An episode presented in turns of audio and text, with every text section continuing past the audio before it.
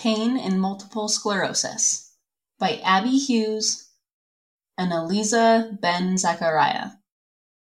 Defining and describing MS pain. Pain is one of the most common and visible symptoms of multiple sclerosis, affecting approximately two thirds of people with MS over the course of their lives, and approximately half of the people with MS at any given time. Despite the high prevalence of pain in MS, Less than one third of patients report receiving treatment to specifically address their pain. Routine assessment and comprehensive treatment of pain is essential for promoting function and quality of life among people with MS. Pain in MS can be classified in multiple ways, based on type, duration, and severity.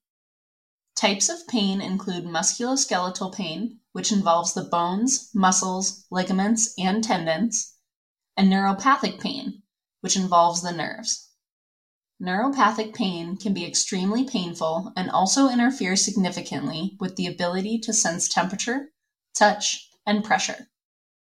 Pain duration can be acute, short term, or chronic, six months or longer.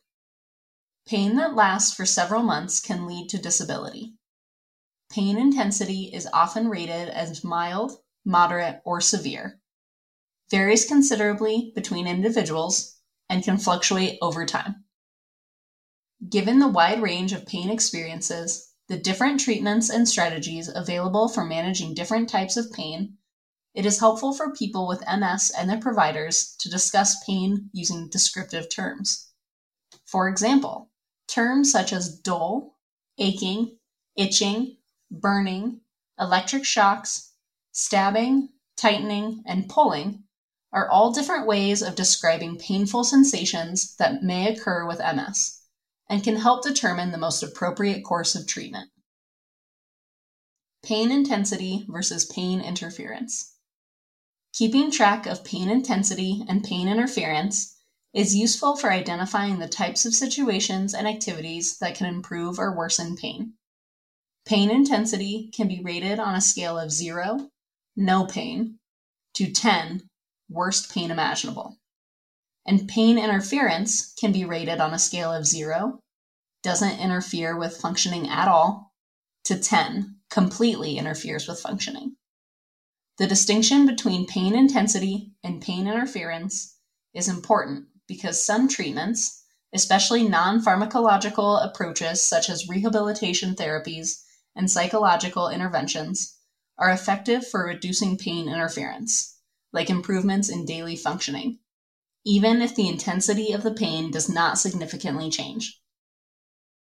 Pain can interfere with daily functioning in a number of ways and can lead to additional problems such as loss of hobbies, enjoyable activities, social isolation, difficulty falling or staying asleep, and mood changes like new or worsening depression and or anxiety. Many people with MS also report that their pain interferes with their concentration and memory.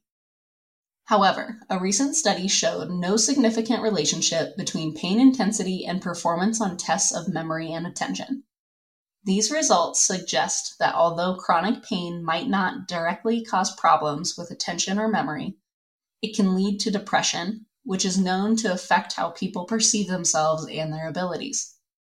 Thus, Early diagnosis and effective pain management strategies have important implications for physical, cognitive, and emotional functioning in MS. The first step to getting the help you need to manage your pain and function comfortably in your daily life is to advocate for yourself with your healthcare team. Put it on your priority list of questions and concerns. Describe the type and intensity of pain you are experiencing and continue to report your pain symptoms until they have been fully addressed. The goal is for the intensity of the pain to be significantly reduced or eliminated, if possible, and for the interference factor to be reduced or eliminated as well.